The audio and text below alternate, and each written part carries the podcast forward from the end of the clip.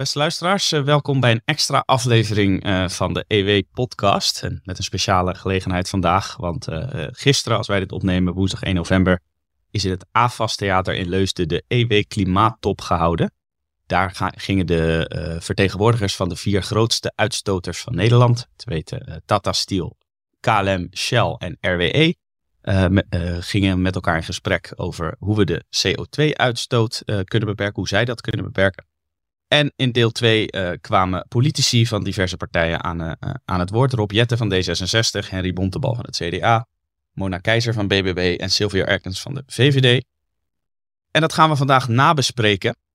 Dat doe ik allereerst met de karttrekker eigenlijk wel van de EW Klimaatop, Joris Heijn. Welkom. Ja, dankjewel.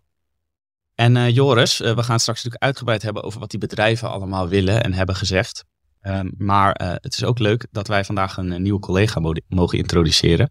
Het is niet zomaar een collega, want het is onze nieuwe hoofdredacteur, Hella Huuk. Hella, welkom. Dankjewel.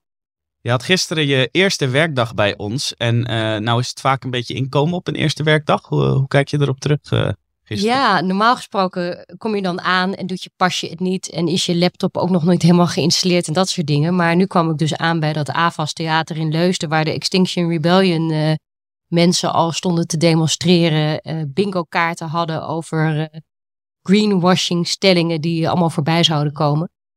Het was heel veel reuring. Er was eigenlijk heel veel constructieve houding bij de, bij de grote bedrijven en bij de politici. Alleen de zaal en Extinction Rebellion, uh, die hebben de boel uh, de, even behoorlijk verstoord. Goed om te zeggen, de, de zaal was denk ik voor 90% gevuld met mensen die graag wilden luisteren en ook goede vragen wilden stellen. Maar dat werd inderdaad in ieder geval de beeldvorming een beetje uh, overschaduwd door de, door de activisten. Ja, er kwam veel ophef. Ja, veel ophef. Uh, kunnen alvast even luisteren naar een fragmentje. Maakt u zich geen zorgen, EW staat voor eerste feiten. Dus we gaan het straks vooral over de feiten en over de inhoud hebben. Maar toch even wat ophef. Uh, er ontstond op een gegeven moment ruzie in de zaal tussen een, uh, een man die uh, Extinction Rebellion adept bleek. En een toeschouwer die er niet zo van was gediend dat die man zomaar interrumpeerde. Want dat gebeurde nogal. Luister even. Dit is niet het juiste podium. Wij zijn hier vandaag om constructief met elkaar te kijken wat we kunnen doen. Maar er zitten hier mensen, nee, laat mij nou even praten. Er zitten hier mensen in de zaal die miljoenen investeren om oplossingen te bedenken. En ondertussen staan al die nietsnutten gewoon geen zak te doen.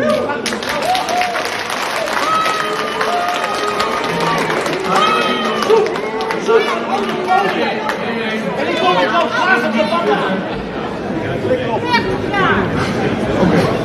Ik ben ik ben geen nietsnut. Nee, maar er zijn duizenden hoogleraren en die hebben allemaal de eigen mening en dat vind ik prima. Maar u moet het juiste podium kiezen. U zit te luisteren naar... U moet het juiste onzin podium Eigenlijk onzin. Nee meneer, u moet het juiste podium... KLM gaat meer uitstoten, niet minder. Ah, fantastisch. En nu op uh, zo de. Um, hoogleraar.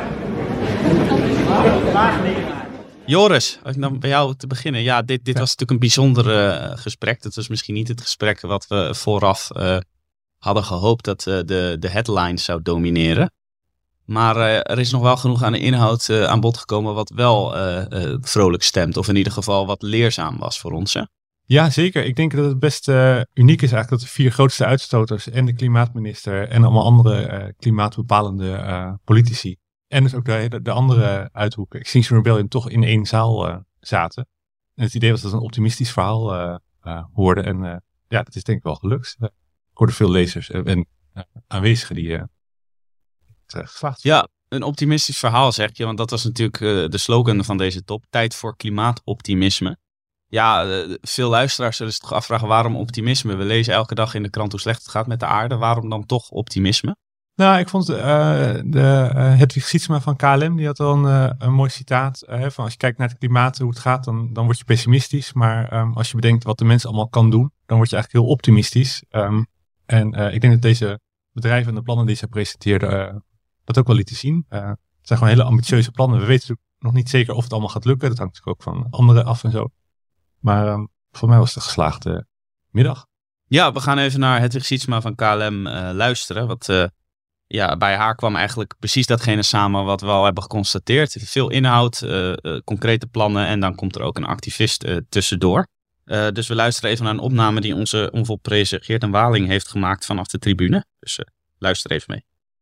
Op dit moment doen we onderzoek naar, naar de ketens waar dat, waar dat in voorkomt. Maar er zit voor ons ook nieuw terrein. Um, en zijn we nu uh, inderdaad aan het kijken hoe we um, samen kunnen werken met wetenschappers, lifecycle analysis kunnen doen. En ervoor kunnen zorgen dat uiteindelijk de producten in de, die in de batterijen van die vliegtuigbouwers belanden. Om daar druk op te zetten en ervoor te zorgen dat zij ook kiezen voor producten waar, uh, uh, nou, waar in ieder geval het productieproces of, of in ieder geval nou, de aarde wat minder mee belast wordt. Dus het is een hele goede zorg die je op. tijd hebben we niet. We moeten nu veranderen. Nu op dit moment. Dankjewel. Uh, we moeten nu veranderen. ik denk wel, je hebt gelijk. Ja, dat was dus een, uh, een activist die door het verhaal van uh, Hedwig Sietsma heen begon te schreeuwen. En Hedwig uh, Sietsma wilde deze activist keurig beantwoorden. Ik hoorde zelfs nog even, u heeft gelijk aan het eind. Dus ja, die constructieve houding vanuit de sprekers was er wel, hè, Hella? Uh, ja, zeker. Nee, ik, ik zag bij die bedrijven, uh, volgens mij waren die ook dolblij dat ze eens een keer hun verhaal konden doen. Want er is natuurlijk wel een beetje een sfeertje ontstaan van je kan eigenlijk bijna niet meer uh, praten met het grote bedrijfsleven, want het is allemaal lobby en ze hebben allemaal hun belangen en het is kapitalisme. Politiek wil zich daar ook steeds minder mee associëren. Dus nou, ik denk dat de EW echt zijn, zijn nek heeft uitgestoken door dit platform te bieden. Um, maar naast het optimisme en het uh, pessimisme kan ik er misschien nog een term aan toevoegen wat je nu hoort. En dat is natuurlijk het realisme. Dus de mensen eh, van Extinction Rebellion die zeggen we moeten nu stoppen met vliegen. Uh, dit kan allemaal niet meer. En dat KLM, denk ik, wel realistisch is dat als je kijkt naar andere delen van de wereld. Ik was afgelopen maand in Istanbul. Die hebben een nieuw vliegveld. Je wil het niet weten. Turkish Airlines, ik weet niet of je de reclames hebt gezien, die uh, maken enorm veel reclame. De rest van de wereld, die, die gaat pas beginnen. En um, dat is dus de echte vraag en dat is de echte uitgangspunt. En hoe moet je daar dan bedrijven op uh, inspelen? En dan komen de hele moeilijke verhalen over biofuels en de keten. Want nu wordt er nog maar 1% bijgemengd, hè, geloof ik, Joris. Nou, dat uh, aan, aan uh, biobrandstoffen. Nou, hoe, maar dan moet, moeten er ook fabrieken komen. En dan moet Shell ook meedoen. Nou, en dan wordt het ineens allemaal heel erg lastig. Maar ik vond dat uitgangspunt vond ik wel heel interessant. in die clash in de zaal. Van nu stoppen en we kunnen helemaal niks meer. En natuurlijk toch die grote bedrijven die uh, over de hele wereld opereren. En die echt zeggen van ja jongens, de wereld is wel even iets groter dan, dan alleen Nederland. Ja. Ja, een van de andere bedrijven die kwamen als laatste aan het woord van de, van de sprekers uh, van de grote bedrijven. Dat was uh, RWE. Misschien niet bij iedereen even bekend, maar dat is wel de grootste stroomleverancier van Nederland. En die had toch ook wel een heleboel te vertellen, hè, Joris? Ja, wat je, het is de grootste private stroomproducent in Europa en ook in Nederland. hij gaf gisteren aan Marinus de Bak te spreken. Dus eigenlijk zes uur van de stroom die je in Nederland per dag krijgt, komt eigenlijk bij hun vandaan.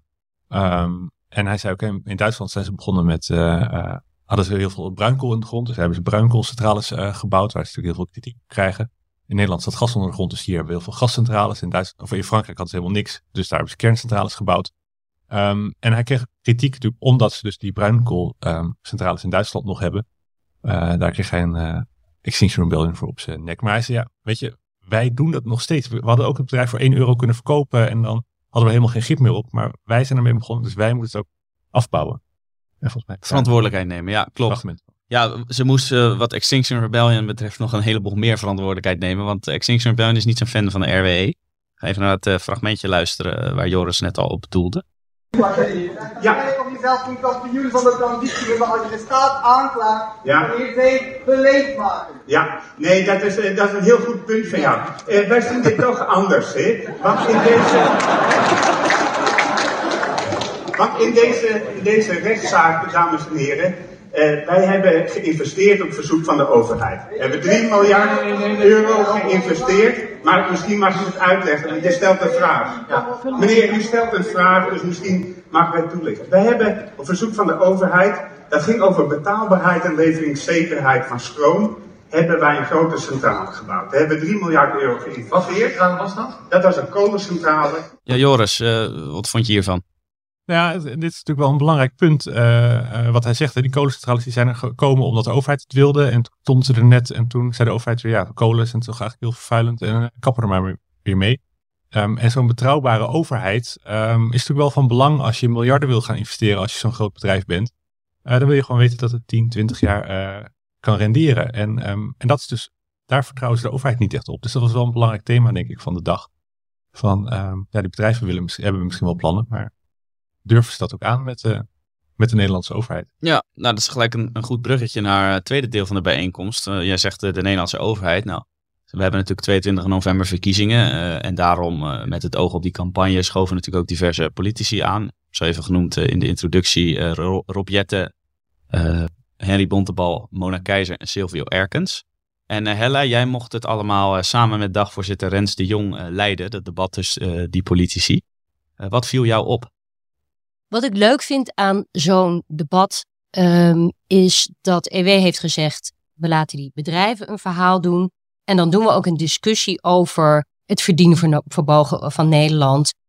dat level playing field waar iedereen het altijd over heeft. Hè, dat iedereen gelijke voorwaarden moet hebben om, om zaken te kunnen doen. En dat de overheid ook consistent overheidsbeleid voert. Dat komt weinig in verkiezingsdebatten aan bod, omdat dat veel meer gaat natuurlijk over wat wil de belastingbetaler. En dan gaat het over uh, isoleren we wel genoeg woningen en, en uh, wat gaan we doen met, het, uh, met, de, met de salderingsregeling? Wat gaat er gebeuren met mijn, met mijn zonnepaneeltjes? En nu heb je echt een gesprek over ehm, de toekomst van Nederland en onze leveringszekerheid. Ik vond daar een paar dingen heel opvallend in. Nou moet ik wel zeggen, we hadden geen linkse partijen op de bank. Die hebben we wel uitgenodigd, maar hebben de, eh, de, uitnodiging afgeslagen. De partijen die op de bank zaten, zijn allemaal voor kernenergie. Nou, ik vind dat een waanzinnige uh, omslag, die toch eigenlijk in een hele korte tijd is, is bewerkstelligd. Ook met het argument, en dan komt ook vooral Henry Bontebal van het CDA mee, strategische autonomie. Je zal een onderdeel van kernenergie in die mix moeten hebben. Dat hebben we ook wel van Oekraïne geleerd. We moeten gewoon zorgen dat, we, dat het licht niet uitvalt. En dat je ook geen Russisch gas nodig hebt als Rusland uh, een ander land binnenvalt. Ja, dus dat vind ik echt een grote, een grote draai in de, in de politiek. En uh, wat mij betreft ook een, een goede draai. Um, het tweede wat ik wel opvallend vond, als je die partijprogramma's leest, dan omarmen de politieke partijen heel erg het, het MKB. En dat is ook, niemand is natuurlijk tegen het MKB. En dat is de motor van Nederland. En dat is ook iedereen in Nederland. lekker veilig. Lekker veilig. Maar deze hete aardappel met die grote uitstoot, dus met Tata Steel, is er nog toekomst voor onze staalindustrie in Nederland? Nou, er is best wel een case te maken dat die er is. Hè. daar kwam eh, RWE en Tata ook wel mee. We, blijven dicht bij die Noordzee liggen. En als we heel veel stroom opwekken op die Noordzee, dan is het nog steeds eigenlijk een prachtige plek. Al hebben we geen gratis gas meer en dus goedkope stroom. Um, ja, die hete aardappel, die vond ik wel een beetje doorgeschoven worden. Ik weet niet hoe jij dat uh, ja. hebt uh, beluisterd. Ja, en ik vond op zich ook wel, uh, Shell was ook aanwezig. En Shell ik krijgt natuurlijk nu veel kritiek dat ze niet meer genoeg doen aan, aan, aan groen, laat maar zeggen. Dat ze dat allemaal een beetje terugschroeven, die ambitie. maar het werd op het podium ook wel duidelijk. Um, dat Shell zei, ja, um, we moeten er wel geld mee kunnen verdienen. En ze zei, ja, de nieuwe CEO heeft um, het idee, hè, je mag een paar jaar proberen. We gaan een paar jaar, een paar miljard de komende jaren investeren in groen. En dan gaan we kijken of dat oplevert. En als dat zo is, dan zetten we de turbo erop. Uh, maar ja, Shell uh, ziet nu ook natuurlijk dat allemaal concurrenten worden opgekocht uh, als de aandelenkoers niet hoog genoeg is. Dus ja, die zitten wel echt, ehm, geeft wel aan, wij kunnen wel denken in Nederland van we, we, moeten allemaal groener worden. Maar die bedrijven denken vooral, ik moet ook heel veel geld eraan verdienen. En anders doe ik het niet. En dat vergeten we wel eens in Nederland. Ja, en wat je denk ik in de groene industrie ziet, um, Rob Jette had het erover van, uh, en groen is ook, heeft ook een goed verdienmodel en daar kunnen we ook geld uh, mee verdienen. Op dit moment is dat niet waar. De grote Europese uh, producenten van windturbines, bijvoorbeeld Ørsted, heeft gewoon verlies gedraaid. Dat komt omdat die rente ineens oploopt, omdat de ketens niet op orde zijn. Die maken gewoon verlies.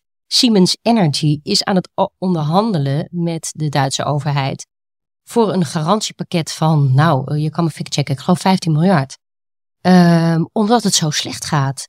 Um, dus als die bedrijven in de problemen komen, omvallen. Vattenfall heeft een windpark teruggetrokken in het Verenigd Koninkrijk. Uh, dus het gaat helemaal niet zo goed. Ja, premier Mark Rutte wordt natuurlijk regelmatig om de oren geslagen met zijn befaamde uitspraak windmolens draaien op subsidie. Maar dat is nog steeds dus wel een beetje waar.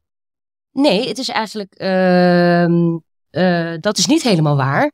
Uh, je kan zelfs zeggen van, uh, doet de overheid genoeg? Want wat je bijvoorbeeld ziet in het Verenigd Koninkrijk en in, Amerika, dat grote partijen windparken willen bouwen. de kosten van staal en zo uh, en uh, van energie zijn een stuk hoger geworden. Dus ze hebben een contract afgesloten voor de stroomprijs. Um, maar die moet nu eigenlijk omhoog, omdat die rente oploopt, omdat de kosten hoger worden. En dan zegt de overheid, ja nee, maar we hadden zoveel afgesproken en daar hou ik me aan, want ik wil ook voor de burgers uh, lage stroomprijzen houden. Dat, dat snap ik helemaal. Maar het kan dus niet meer uit. Nee. En dan is het toch een heel kapitalistisch verhaal. Dan denken ze, oké, okay, ja. dan kan ik beter gewoon een uh, paar honderd miljoen afschrijven. Maar dan ga ik het toch niet bouwen, want anders heb ik een grotere blier op mijn balans. Ja, en, en, de grap is natuurlijk dat het, het kan zijn, we willen natuurlijk allemaal groener, maar het kan best wel zo zijn dat als die groene bedrijven in de problemen komen en de shells van deze wereld, die maken nog steeds miljarden winsten, dat zij op een gegeven moment denken, nou ja, ik, ik ga die groene bedrijven opkopen. Um, en dan uh, krijg je natuurlijk een hele andere uh, discussie van willen we dat allemaal wel of uh, gelooft Shell dan inderdaad in groen en um, of gaan ze het juist weer traineren? Maar hoe zie jij dan nu dat ze die ontslagen hebben bij die... Uh, Shell heeft dus nu toch wel 200 banen geschrapt bij de groene divisie. Nou ja, dat, dat vond ik dus... De, ik vond, en door, van de buitenwereld, uh, dat idee dat ik zelf ook, als, als je leest hè, van Shell uh, ontslaat een paar honderd mensen. En Rens de Jong vroeg het ook gewoon aan Shell. Hè, van, um, ja, de dagvoorzitter. Ja, um, dan denk ik, ja, wat een gek verhaal. Maar als je dan de reactie weer van Shell hoort, en dat is het fijn natuurlijk ook dat we gewoon een gesprek hadden gisteren met elkaar. Um, dan kan je ook denken, ja, Shell heeft dus kennelijk heel veel geïnvesteerd om uh, waterstof voor het verkeer uh, proberen van de grond te krijgen. Zou je eigenlijk kunnen zeggen dat ze eigenlijk iets te ver voor de troep uit zijn gelopen. En een paar jaar later blijkt dat niet uit te kunnen of dat het toch allemaal batterijauto's worden. Ja, en dan moeten die mensen ontslagen worden. Dus misschien zou je ook wel kunnen zeggen dat Shell op dit punt juist misschien iets te, iets te groen is geweest. Shell te groen. Ja. Dat is een controversiële uitspraak. ja. Ja, in ieder geval dat het dus niet rendabel is geweest. En, ja. en uh, ja, de nieuwe, de nieuwe CEO, uh, Wael Sawan, die is daar echt heel scherp op. Maar je zou kunnen zeggen, als Shell zijn balans weet te versterken, ze hebben nu weer een waanzinnige kwartaalwinst gedraaid. Dat ze inderdaad misschien uiteindelijk, als dadelijk de klappen vallen en van, van die groene bedrijven omvallen, wie weet, kopen ze er dan een om nog eventjes een beetje boven te gaan hangen. Van, je zegt het al, Hella, we hadden geen uh, echt uitgesproken linkse partij op het podium, omdat die niet konden. Uh, we hadden ook geen partijen die helemaal aan de rechterflank zitten, die zeggen er is geen enkel klimaatprobleem. Uh, was het dan niet veel te veel consensus, veel te veel van we zijn het allemaal wel met elkaar eens, we gaan een beetje priegelen over de details? Of was er ook wel echt serieus vuurwerk van, nou, ik ben het totaal niet met jou eens? Het was allebei, denk ik. Ik denk dat sowieso zien we in deze verkiezingstijd, vind ik ook interessant, dat um, partijen echt wel weer op die inhoud gaan. De media moeten er ook op inspelen dat we niet alleen maar in die korte quotes en reageren ze in 30 seconden meer willen zitten. Dus, dus je ziet dat het gesprek op die bank anders wordt gevoerd. Wat je wel ziet, VVD, CDA en D66, die komen er best wel uit met elkaar. Uh, eh, BBB, die pleit toch echt voor veel meer realisme. Uh, moeten we dit nou allemaal wel doen? Uh, als die kolencentrale nog maar even door moet gaan omdat er niet genoeg duurzaam is dan, is, dan moet dat maar even zo. Mona Keizer zat er duidelijk anders in. En voelde zich in die zin ook niet helemaal um, gehoord in dat debat. Dat is dan altijd even. We hadden veel reuring in de zaal. Um, um, en dan op het podium. Maar zij vond dat ze niet goed aan bod kwam. Ja, en dan gaan we ook even naar een fragmentje luisteren waar ook weer datgene samenkomt van uh, een inhoudelijk gesprek en uh, het verstoren daarvan door activisten. In dit geval uh, werd Mona Keizer daar slachtoffer van. Van de rest van de wereld. Want anders hebben we hier straks een reservaat zonder dat we nog het geld hebben om verstandig beleid te voeren. Ja. En het is denk ik toch goed dat we de volgende keer een beetje let wie je uitnodigt in zo'n zaal. Oh, dat zou denk ik ook te... Heel even. Ah. Ja. ja. Kijk, Rob, dit soort mensen worden dus gewoon, raken een beetje in de war van al die negatieve verhalen. En dat is echt Ja, we zagen hier dus weer een activist. Dat is in dit geval een bekende columnist van een Nederlandse krant. Ik zal de naam even niet noemen. Um, en die wordt afgevoerd. En Mona Keizer riep even daarvoor uh, jullie moeten wel een beetje opletten de volgende keer wie je uitnodigt. Nou, dat is misschien goed om even te, uh, te noemen, ook voor de luisteraars, is dat wij geen gasten hebben uitgenodigd. Dat iedereen heeft netjes een kaartje gekocht, daar ook voor betaald. Dus ook de activisten van Extinction Rebellion.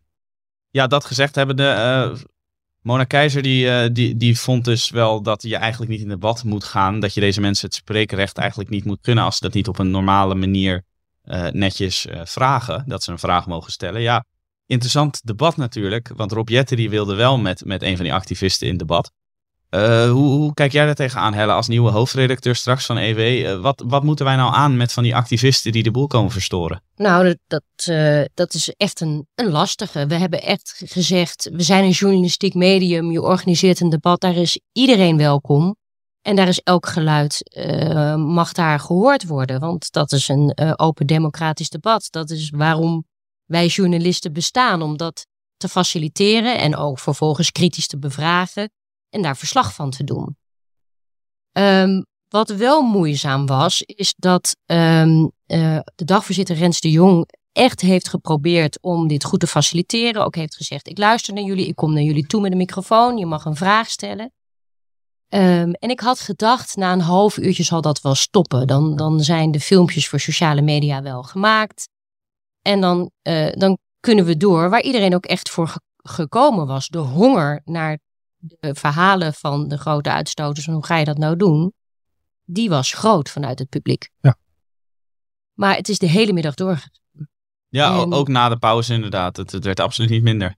En um, ja, dan, dan stellen wij ons ook de vraag: hoe moeten we dit, hoe moeten we dit nou op een goede manier uh, doen? Want um, als je het demo wij hebben recht ook van vereniging. We hebben ook het recht om met elkaar een gesprek te voeren dat wij willen voeren. Als dat alleen maar gefrustreerd wordt, dan, gaat, uh, dan heeft het geen zin meer. Dan gaat Extinction Rebellion een, een lijn over. We moeten beveiliging uh, op, opschakelen. Uh, de deur is beveld, dus je hebt ook nog eens een keer extra kosten. Dat was al in de nacht voorafgaand aan de klimaattop. was inderdaad van het AVAS Theater in Leusden met groene verf en een roze Extinction Rebellion logo was dat inderdaad besmeurd. Dus ik denk, ja, de, de, de, de schade in, in er is niks kapot gemaakt. Ze zijn niet gewelddadig of iets. Maar het, het heeft wel een effect op, uh, ja, als, als debatcentrum van wil ik mijn zaal eigenlijk wel verhuren, verhuren als dit op de agenda staat. Um, je moet dus als journalistiek medium ook bedenken van hoe gaan we dit doen met beveiliging en hoe gaan we hoe gaan we hiermee om? En kunnen we dus nog dat gesprek voeren? Nou, ik moet heel eerlijk zeggen, we zijn daar nog niet over uit. Maar um, um, ik vond het wel te ver gaan. Ja. Omdat er ook niet meer geluisterd werd. Kijk, als je nog een vraag hebt, dan, uh, dan kan je zeggen, nou oké, okay, prima vraag, uh, beantwoord dat maar. De, de bedrijven probeerden ook wel echt de, de, de mensen, van, ook van Extinction Rebellion, die het gewoon hielden bij een vraag, kregen ook altijd antwoord. Als het alleen maar wordt, het is alleen maar greenwashing, het is alleen maar lobby, jullie liegen alleen maar. Er werd zelfs geschreeuwd van genocide en de sprekers werden indirect uh, uitgemaakt voor nationaal socialisten. Er was een, uh, een demonstrant die zei uh, tegen al onze sprekers, jullie moeten maar teruggaan naar Argentinië, net zoals jullie voorouders. Nou, dan weet je een beetje hoe zij in de wedstrijd zitten. Ja, dan komt het dus tot niks ja. meer. En, ja. uh, en dat vind ik, uh, dat, dat vind ik uh, zwaar teleurstellend, to ja. put it mildly. Ja. Nou ja, en deze bedrijven liggen natuurlijk vaak onder vuur. Het zijn natuurlijk ook gewoon de grootste uitstoters. Dat steken ook helemaal niet onder stoelen of banken. Maar um, he, ze steken natuurlijk ook wel hun nek uit om hun verhaal te vertellen. Dat, voor mij, ik heb ze niet eerder met z'n vieren op een podium gezien. Um, de, en dan, ja, als ze inderdaad niet... Wat ik er wel heftig aan vond, is dat de mensen die het hardste schreeuwen om het klimaat zijn ook mensen die niet willen luisteren. En niet het gesprek aan willen gaan. Maar wat je zegt, um, hè, als mensen echt gewoon een serieuze vraag stellen, dan kregen ze antwoord. En er zijn ook gewoon hele kritische vragen gesteld door, uit, vanuit de zaal, door Rens de Jong. En de ene keer was het antwoord goed. En de andere keer dacht je, nou ja, uh, hier maak je er een beetje met een Jantje van vanaf. Weet je, ik bedoel, dat, dat kon gewoon. Je kon heel veel leren die, uh, die middag. Ja, er was, er was één uh, man die zichzelf Extinction Rebellion activist noemde, die keurig een vraag stelde. Die wachtte tot hij de microfoon kreeg. Die had een inhoudelijke vraag over windmolens. En je werd keurig uh, werd zijn vraag beantwoord. Dus het kan wel inderdaad. En wat Hella ook zegt, is wij organiseren heel graag dat, dat vrije debat. Waar we ons wel aan de spelregels houden. Maar als inderdaad één partij zich structureel niet aan de spelregels wil houden, ja, dan, dan moet je daar manieren voor vinden. En ja, daar zijn we denk ik als, als heel EW, maar misschien wel als hele vrije pers nog niet echt uit. Nee, zeker niet. Nee. Nee, maar toch, ik denk, ik vind het heel goed dat EW deze stap heeft gezet. Um, want het was natuurlijk wel controversieel. Van, oh, zet je nou die, uh, die vieze uitstoters, die geef je gewoon een podium, joh. Wat, uh, wat, wat ga je doen? Ehm, maar ik heb ook alle vertrouwen ehm, in, het, in het team van journalisten dat hier zit en, een, en een goede dagvoorzitter, dat, je, dat daar kritische vragen over komen. Dat dat goed voorbereid wordt en dat je daar met open vizier met elkaar over kan praten. Nou, wat dat betreft wel trots op dat. dus ik bedoel, is allemaal voor mijn aantreden 1 november gebeurd. Dus ik ben heel trots op dat EW die zet wel gedaan heeft. En wat dat betreft, wat mij betreft, gaan we er ook niet meer ophouden. Nee, voor mij de mensen in de zaal die, die uiteindelijk wel nog bleven zitten, want een deel is natuurlijk uh, vrijwilliger. Het grootste deel bleef gewoon zitten hoor. Ja, ja. en die, die vonden het van ook hartstikke leuk uh, om eindelijk een keer uh, dat debat te, te hebben. Ja, ja, zullen we ook blijven doen. Zullen we ook online en in het blad en wie weet op nieuwe evenementen ook allemaal gaan voeren, dat debat. Als we dan toch nog even naar de inhoud terugkeren. Ehm, Denken jullie nou dat bedrijfsleven en politiek uh, tijdens deze klimaattop iets dichter bij elkaar zijn gekomen? Dat, dat het de politiek heeft gezien van, ah, dit is wat ze willen, dus dit gaan we voor ze proberen te regelen. Hebben jullie daar een, een idee over of dat een beetje is gelukt? Um, dacht ik van tevoren wel. Hè. Het leek me interessant om die politici ook hè, concreet op die bedrijven, bedrijfsplannen um, in te horen raken. Dat gebeurde niet echt. Maar aan de andere kant, vond ik het mooie er wel aan. Je ziet wel de politieke verschillen. En klimaat was heel lang een soort van, ja, als je het een beetje belangrijk vindt, maar je wilt netjes houden, dan stem je D66. Als je wat radicaler bent, stem je GroenLinks. En als je echt diehard bent, dan stem je bij spreken Partij voor de Dieren. Dat was een beetje de, de range.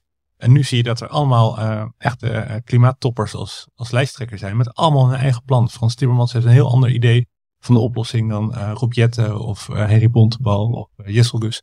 Die ook staatssecretaris voor klimaat is geweest. Um, dus er valt zometeen wel echt wat uh, te kiezen. Dus misschien, dit is voor die bedrijven misschien niet altijd leuk, maar uh, ik denk wel, uh, ja, op 22 november echt kiezen welk kant je met het klimaat op wil. Ja. ja nog iets aan toe te voegen, Hella? Of laat, laat nou, ik ben bescheiden hoor. Ik denk, ik, ik, denk de verkilling tussen politiek en bedrijfsleven is, is al langer gaande. en dat heb je echt niet met, met een debatje opgelost. Uh, ik vind dat wel zorgelijk. Tegelijkertijd uh, we hoeven niet terug naar de tijd dat elke CEO wel het nummer van de minister-president zijn telefoon had en even ging bellen hoor. Daar ben ik helemaal niet van.